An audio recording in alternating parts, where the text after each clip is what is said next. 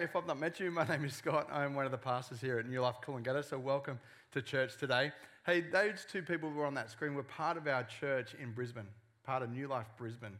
And so we see the difference between a life transformed by actually coming and doing the Alpha course. If you've not done it or you're thinking about it, I've done it like 25 times, and every time I do it, I learn something new and I see a different aspect of the character and, character and nature of God.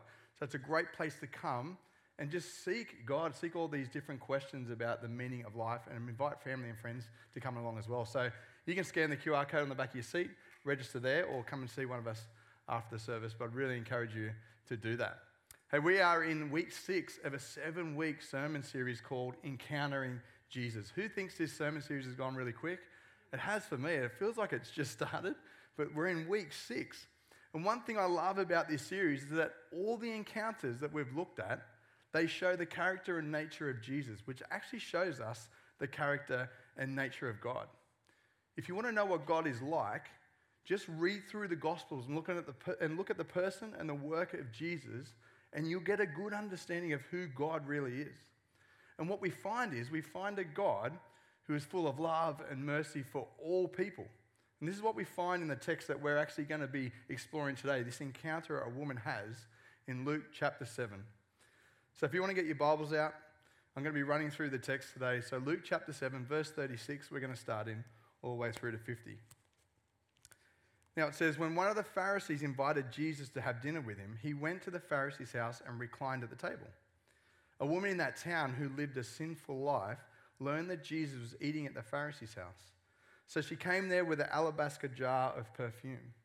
As she stood behind him at his feet weeping, she began to wet his feet with her tears then she wiped them with her hair, kissed them, and poured perfume on them. When the Pharisee who invited Jesus saw this, he said to himself, If this man were a prophet, he would know who is touching him and what kind of woman she is, that she is a sinner. Jesus answered him, saying, Simon, I have something to tell you. Tell me, teacher, he said.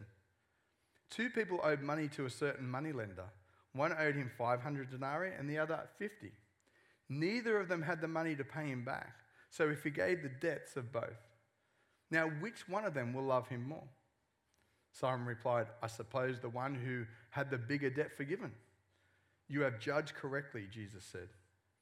Then he turned towards the woman and said to Simon, Do you see this woman? I came into your house and you did not give water for my feet, but she wet my feet with her tears and wiped them with her hair. You did not give me a kiss, but this woman, from the time I entered, has not stopped kissing my feet. You did not put oil on my head, but she has poured perfume on my feet. Therefore, I tell you, her sins, which have, which have her many sins, which have been, have been forgiven, as her great love has shown. But whoever has been forgiven little loves little. Then Jesus said to her, Your sins are forgiven. And the other guests began to say among themselves, Who is this who even forgives sins? And Jesus said to the woman, Your faith has saved you. Go in peace. Would you join me before we get into the message in prayer? Heavenly Father, I thank you so much for your word, and I thank you for this story. Lord, it reveals the character and the nature of your heart. Lord, I pray that you would help me preach this message with grace and truth but also love. Lord, that in the end they wouldn't look to me, that only look to you, the one who brings life and life in all its fullness. In Jesus' name we pray. Amen. Well, sometimes there are moments where when I'm alone at home, I like to worship. So I put some worship music on, and while I'm worshiping, I'll just sing or I'll read the Bible or I'll lift my hands in praise. And I do this because I'm by myself. So, however I feel led, I can be led just to worship God without the worries of anyone seeing me or seeing what I'm doing. And I remember just after I got saved, I was at home by myself one day just worshiping Jesus. And I felt the, this need to, to kneel, to kneel before God. And so as I kneeled, as my knees hit the ground, it was like the holiness of God entered the room. I can't explain it to you. It was like this weight just descended into the room and his holiness was made real to me in that time. The understanding of how holy God was and how sinful I was, and this huge gap in between his holiness and my sinfulness. And it broke me. I couldn't believe or, or even fathom how much of grace that God had poured out of me to be, forgive me for all that stuff when He is so holy and righteous. And I remember I actually started weeping and I stayed on the ground, laid out before the Lord for about half an hour, just crying. And my life changed from that moment. The understanding of the holiness of God, but the grace that He'd poured out on me just changed my whole life. But I often think to myself, would have I responded the way I did if there were other people around? Would have I stayed on the ground for half an hour weeping before the Lord? That would have been super awkward, right? It would have been really awkward. And let's call a spade a spade. This situation here in Luke 7, where this woman comes and falls at the feet of Jesus, is super awkward. It's really awkward for everyone involved. Did you know? I just want to show us a bit of context where we are in the story. Do you know that that kind of awkward situation actually happens three times to Jesus in the Gospels? Three times a woman comes and anoints him at his feet. So, reading these different accounts in the different books of the Gospels could easily lead you to think that they refer to the same instance. But when we have a closer inspection, they are in fact three separate events. So, all four Gospels actually present an account of Jesus being anointed with, by a woman with perfume. So, we've got Matthew and Mark, they relate to the same event and don't give the woman's name. But then we have another event where the woman in the Gospel of John is actually identified. It's Mary. It's Mary of Bethany, which is the sister of Martha and Lazarus. Lazarus was the man that Jesus raised from the dead. and these two instances where Jesus is anointed, they take place in the few days prior, the last few days prior to him being crucified near Jerusalem. But see, Luke, the Gospel of Luke, tells a, of a different woman, also anonymous, but it's on much earlier occasion in Galilee. This encounter in Luke was in the first year, they believe, of Jesus' three and a half year ministry. And I won't go into the reason why there's differences and what the differences are between these two today, but what it tells us there is, in this Gospel of Luke, there is a different story that God wants us to understand. So, what's the lesson that God wants us to see from this encounter that Jesus has? Well, what I'm going to do is I'm just going to literally walk through the text today. So if you want to get your Bibles out, you can just follow along with me. But at this stage, Jesus is ministering around the area of Galilee. And he's performing all these amazing miracles and he's teaching about the kingdom of God. And at the beginning of chapter 7, he's just raised a kid from the dead. And his fame has just gone out through all of Judea. So Jesus is well known by everyone and even the Pharisees. And the Pharisees are, are challenged by this, but they're also curious of who is this Jesus? What they wanted to do, they wanted to find out was Jesus just a teacher? Was he a rabbi? Was he a prophet? Or was he more? Was he the Messiah? And so the Pharisee named Simon, he actually invites Jesus to dinner to find out a little bit more about this, this miracle man that, that everyone knows about. And so we pick that up in verse 36. When one of the Pharisees invited Jesus to dinner, to have dinner with him, he went to the Pharisee's house and reclined at the table. A woman in that town who lived a sinful life learned that Jesus was eating at the Pharisee's house, so she came there with an alabaster jar of perfume. As she stood behind him at his feet weeping, she began to wet his feet with her tears, and then she wiped them with her hair, kissed them, and poured perfume on them. This scene actually starts with a curious Pharisee who was willing to seek out Jesus and, and start a personal conversation with him, which is actually a great start. If you're here today seeking answers, seeking the truth, the best thing you can do is actually come to Jesus with a humble and open heart. And the fact that you're here today is a great start, a great start to that journey of discovering truth. And so, this is what we see here Jesus is invited to the Pharisee's house, and he's actually reclining at a table. Now, you'll see on the screen behind me this picture of Jesus reclining. It wasn't like what we have now where we sit at tables with chairs, they would recline, they would lean on their left side, and their feet would be out behind them. And we have this woman that learns that Jesus is there, and she comes in. But she's a sinner. She's lived a sinful life. Or something similar. Theologians would say she's either a prostitute or, or something great, as grave as that. And either you could tell by the way she dressed, but you definitely knew by her reputation. It says that she was known to be a sinner. Her reputation preceded her. So everyone knew that this was a woman who lived a sinful life. And just imagine with me for a moment. They're reclined at the table, and this woman, she goes down to anoint Jesus' feet with perfume, and she's just overcome with emotion. And with tears flowing from her eyes, she washes her feet with her tears, wipes them clean with her hair, and she just kisses his feet repeatedly. This is just a beautiful scene of raw emotion and gratitude, but undoubtedly super awkward. Like, could you imagine being there? This would be really awkward. Like, imagine if someone just walked into church right now, walked down the front, started undoing my shoelaces, and washing my feet. And I'm just like, oh, I'm just going to let that happen. I'll just keep preaching. It'd be awkward for starters, but then you wouldn't be listening to a word I'm saying, right? Because you'd be like, what is going on? Why is he not even acknowledging this person here? And Jesus just lets her do it. Jesus just lets her worship him this way. Why? Well, one, because Jesus is worthy of unbridled worship in all situations. But also, Jesus always has a plan to reveal the character and the nature of God through every circumstance. This is a good lesson for us as Christians, right? Because no matter what situation or how awkward things might be, we should be looking to reveal and share who God is in every circumstance, even if it might be super awkward. So that's the scene. And then it says, when the Pharisee who had invited him saw this, he said to himself, If this man were a prophet, he would know who is touching him and what kind of woman she is that she is a sinner. He thinks to himself, if this man were a prophet, this actually means that Simon thought Jesus was possibly a prophet. You see, Simon was aware of all the miracles and the teachings of Jesus, and he was wrestling within himself, thinking, is Jesus from God or not? Was Jesus a prophet of God or was he not?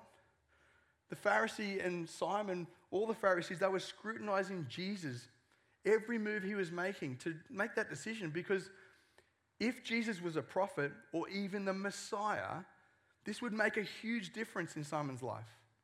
So, this wrestle in Simon's not insignificant. And many of us today have the same wrestle, right? We wrestle with who is this Jesus? Is Jesus the Son of God? Because if he is, that changes everything in our lives too. But Simon thinks if Jesus was a prophet, then he would know not to let that woman touch him or come near him because she's a filthy sinner. Why does Simon think that? Well, because Pharisees would totally avoid sinners. They wouldn't talk to them or even respond to them in any way. And they thought if you engage with sinners like her and touch them, then you would be unclean, just like she was unclean. So Pharisees would treat people like this like they don't exist. They would treat them like they were less than human with no dignity or respect. And Simon thinks, Jesus, you have no idea who this woman is. He thinks to himself, if he knew who was touching him. Interesting because Jesus did know who was touching him. But Jesus doesn't see like everyone else sees. Jesus doesn't judge on outward appearance because Jesus sees the heart of people. He sees what's going on inside. There's a similar story about God seeing the heart in 1 Samuel. Samuel is asked by God to go and anoint the next king, and so he goes to Jesse and he goes, Bring all your sons out. And all the sons come out, and Samuel thinks to himself, I know which one it is. It's the biggest, it's the tallest, it's the, the most buff. He's going to be the next king. And it says, But the Lord said to Samuel, Do not consider his appearance or his height, for I have rejected him. The Lord does not look at the things that people look at. People look at the outward appearance, but the Lord looks at the heart. You see, Jesus sees through all that stuff and he sees the heart of the woman, but he also sees the heart of the Pharisee. Not only does Jesus know the Pharisee is disgusted, probably just from the look on his face, but Jesus actually knows what Simon the Pharisee is thinking. It says here, he said to himself, Have you ever been in a situation or listening to someone and thought to yourself, said to yourself, wow, this person has no idea what they're talking about? Like you've probably thought that while I've been preaching at some stage, right? Well, no one nodded their head. In the first service, like five people did. quite embarrassing. Uh, but we do, right? We're in situations, we're in conversations, and we're thinking in our mind. We're sometimes thinking judgmental thoughts. Like they don't know what they're talking about. Well, Jesus actually knew what Simon was thinking. And this is not the first time in the Gospels that we see that Jesus actually knows what people are thinking without them saying anything. It happens multiple times. And this is called omniscience. It's one of the character traits of God. Omniscience means all knowing, that God knows all things. So God knows our thoughts, church. We can't even hide our thoughts from God. And because Jesus is God, he knows exactly what Simon was thinking. And therefore, he responds directly to his judgmental thoughts. He says, Simon, I have something to tell you. Tell me, teacher, he said. Two people owed money to a certain money lender. One of them owed him 500 denarii and the other 50. Neither of them had the money to pay him back. So he forgave the debt of both. Now, which one will love, them, love him more? this is Jesus' style of teaching. Jesus would use earthly truths or earthly scenarios to bring heavenly truths. You see, Jesus understood that, that we can't understand the things of the kingdom of God, so he would bring in what we call parables. He'd talk about earthly scenarios to give us a spiritual truth. And he actually finishes with a question. This is a really great way for us to learn how to share our faith. Is to bring truths, spiritual truths, into the now and go, well, you know, when it's like this, this is what God actually brings, and then actually ask questions. Best way is to be curious of where other people are at.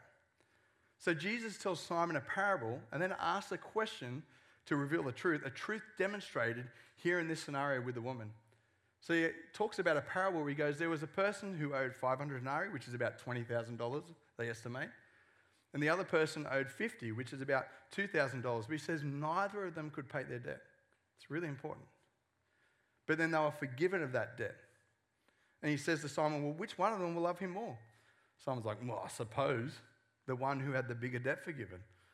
And Jesus says, You've judged correctly. It's kind of like a moment where Simon's like, Dang, he's got me, right? he's like, Oh, I suppose. I suppose he knows who would love him more. It doesn't help his case against Jesus or the woman, right? But he's got to admit it. You know, I have this problem with my teenage kids, right? They do something or they say something. I'm like, hey, that's not what we should be doing. Here are the reasons why. Do you agree? Well, I suppose. That's, it takes a lot of humility to say, yeah, I'm sorry. You're totally right. I'm wrong. But the Simon the Pharisee, he's just not there yet. He's still sus on Jesus. And we need to recognize what Jesus is pointing out here to the Pharisee. Jesus points out that they're both sinners. Jesus saying, Simon, you have a debt too.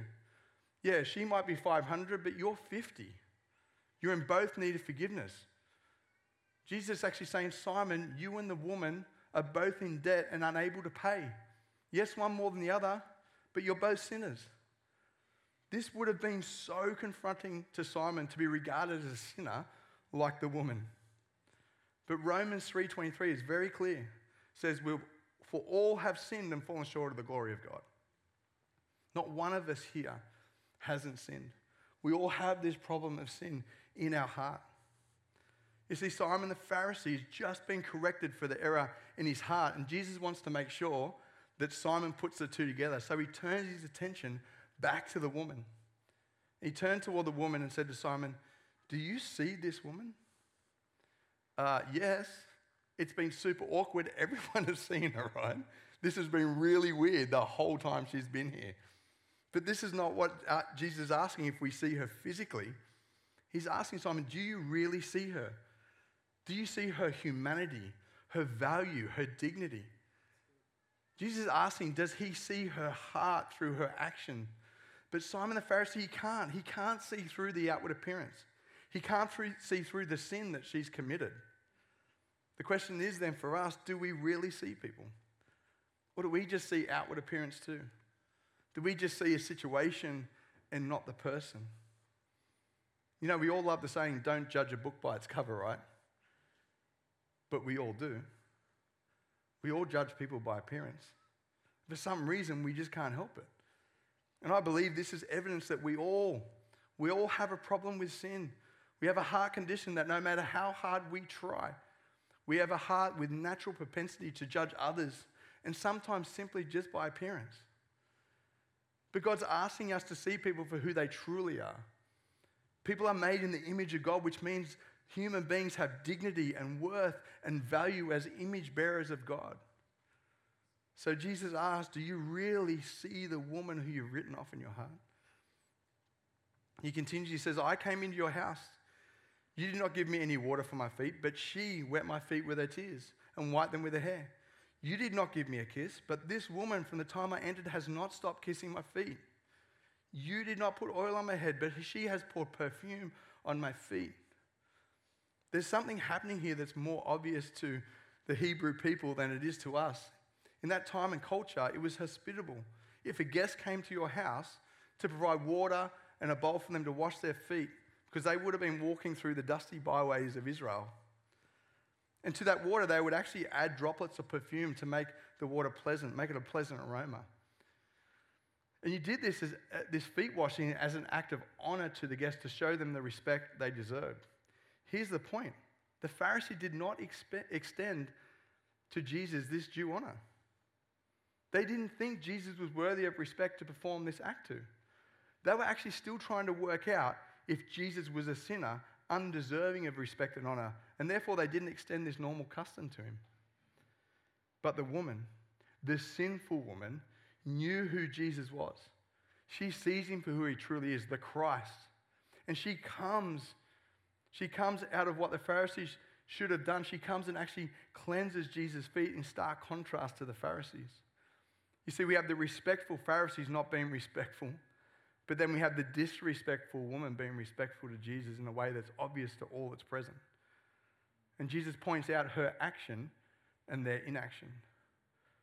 And Jesus says, Your inaction proves your unbelief.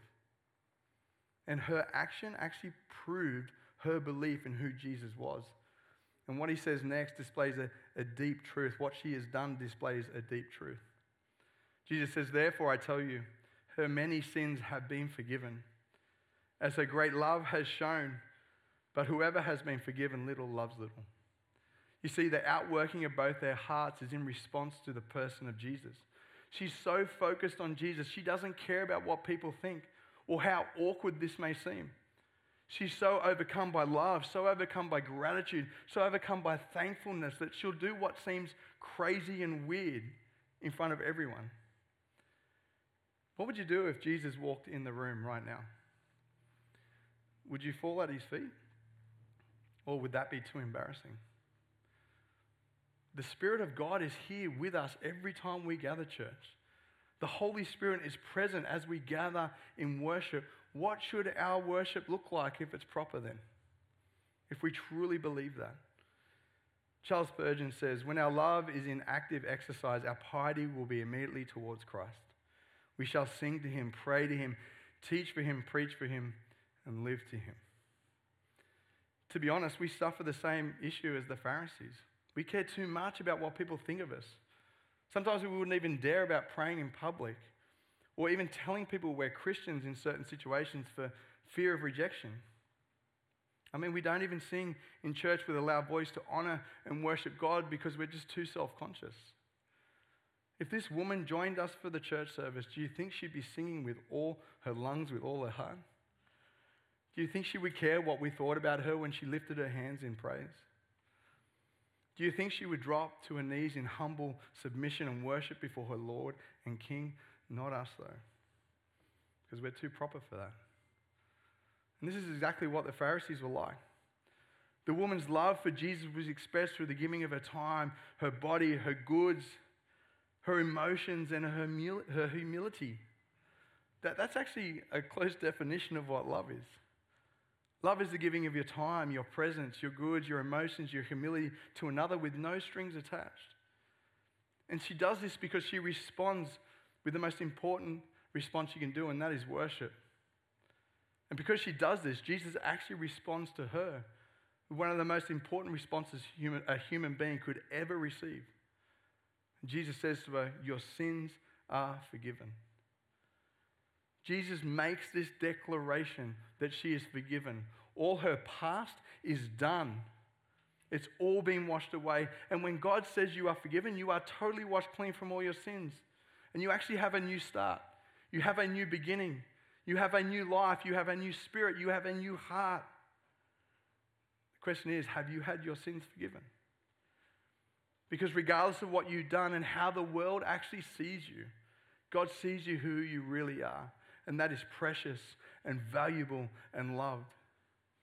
And if you believe in Jesus, God sees you as a son and daughter. Just think about that. God sees you as a son or a daughter with absolute love and affection. Do you want a new start? Do you want to know a love that can transform your life just like this woman's? Well, only Jesus can do that. He then goes on and says, the, the other guests began to say among themselves, Who is this who even forgives sins? Who is Jesus? It's a really good question. That's something each and every one of us must make the decision on. Who is this man? Is he the Son of God or is he a nobody? Because I can tell you, when we believe that he is the Son of God, that answer leads to life and forgiveness of sins. But the Pharisees, they understood from the Old Testament, from the sacrificial system, that the only one that could forgive sins was God alone. No man could forgive sins. It was only God that could do that. And Jesus knew what they, that they believed this. So in this moment, what Jesus is doing, he's boldly declaring that he has the power and the authority to forgive sins. And therefore, he's actually claiming to God, to be God. Church, this is not insignificant because not only was it true then, it's true now. Only Jesus has the power and authority to forgive sins. It's only through Jesus, the anointed one, God in the flesh, that we can receive forgiveness of our sins and be restored and given a new life. This is the gospel. This is why Jesus Christ came to earth in the flesh, because we have this problem with sin. Some of us have a huge debt. Some of us have a smaller debt, but we all have a debt to pay. And God didn't want to leave us in that state. God wanted relationship with us for eternity. He goes, I'm going to actually come. And I'm going to go to the cross and I'm going to take on the sin of the entire world, the debt of the entire world. I am the debtor. I'm the one who comes and says, You are forgiven. I'm the, one, the only one that can actually absorb that sin. And so he takes our sin to the cross, buries it in the grave, and as he rose again, he rose again in victory over sin and death for all who believe. But how do we access this? How do we access this kind of love? Glenn, you can come whenever you feel like it, mate. Well, it's by faith in Jesus. In verse 50, Jesus says to the woman, Your faith has saved you. Go in peace. It's by faith that we are saved from our sin. She had a life full of sin. She was notorious for whatever she had done. And people had totally written her off, but not God. Ephesians 2 8 says, For it is by grace you have been saved through faith. It's not from yourselves, it is the gift of God, not by works, so that no one can boast. You see, the Pharisees thought that they could work for their salvation. If they did all these good deeds, then God had to let them into his kingdom. Whereas the gospel is that none of us can earn God's favor. We already have it. God already loves us. God already desires to have relationship with us. And the way we access that is through faith in Jesus Christ. Faith in what he's done on the cross is enough. And the beautiful thing, what that brings is, is peace. It says, your, safe, your faith has saved you. Go in peace. This is what salvation brings. It brings this peace in our heart that we know that we have been washed clean, we have been forgiven, not because what we've done, but because everything that Jesus Christ has done for us. It makes us humbly worship Him. Church, the greatest miracle that Jesus performs on humanity, this is it. It's salvation. You see, physical healing, it's temporal. But healing of the heart, forgiveness of sins, it's eternal. And it will actually change the course of a person's life. You see, this woman has been restored to dignity and respect and has been lifted up by God as an example of true love and faith. Think about that. This woman's reputation was one of a filthy sinner. And now Jesus is lifting her up as a true example of faith and love. This is what God does. He takes us from sinners to saints, from despair to hope, from death into life. And this woman has been an example of true, unbridled worship for the last 2,000 years, written in our scriptures. God can take a life that seems lost and make it the most beautiful masterpiece that inspires humanity forever. So, what have we learned from this passage of Scripture today? Well, we see the character and the nature of God, that, that He welcomes outcasts and sinners. But we also see the condition of the human heart, that we can be judgmental. We can judge others. But what we see also is God wants to restore us and lift us up. And what that does is it produces in our heart a heart of worship. When someone truly knows the grace of God, the fruit of that is true worship. It's raw, emotional worship of the King of Kings and the Lord of Lords. What can God do with your life if we would just understand the depths of His grace? What would it be like if we worship God like this woman? What would we be like if we worship God with all of our lives? Matt Chandler says, The greater your knowledge of the goodness and grace of God on your life, the more likely you are to praise Him. The more you understand the separation between His holiness and our sinfulness, and that He's bridged that gap, that's called grace. When we understand the grace, the depths of grace, we are more likely to praise Him. Would you join me in prayer?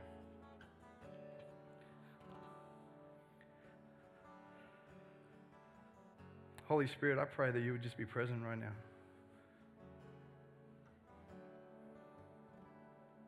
Holy Spirit, would you open our eyes to, to your holiness, to how holy and righteous and just you are. Lord, would you open our eyes to how far we've fallen short? But then, Lord, help us see the grace, the depth, the width of how much your grace has been poured out on us through our Lord Jesus Christ. That God, that you loved us so much that you were willing to bear the cross on our behalf. You were willing to suffer pain to draw us back into relationship. Oh God, may we worship you, for you are worthy of worship, Lord. You are worthy of unbridled, emotional, raw worship. And as we're in this moment of prayer, you might be sitting there and you thought to yourself, God can't love me. I'm too much of a sinner. Well, this story would say something different. This story would say that God loves you, that He sees you for who you truly are, and He wants a deep, intimate relationship with you. So if you're here, I'm going to ask you to, to do something bold. If you've never received that love from Jesus, He's extending His hand today. I'm going to ask you, like the woman, do a public declaration of, of accepting Jesus just by putting your hand up. But God wants to have a relationship. He wants to restore you and lift you up. And so if you want to put up your hand, just put it up now. I'd love to pray for you.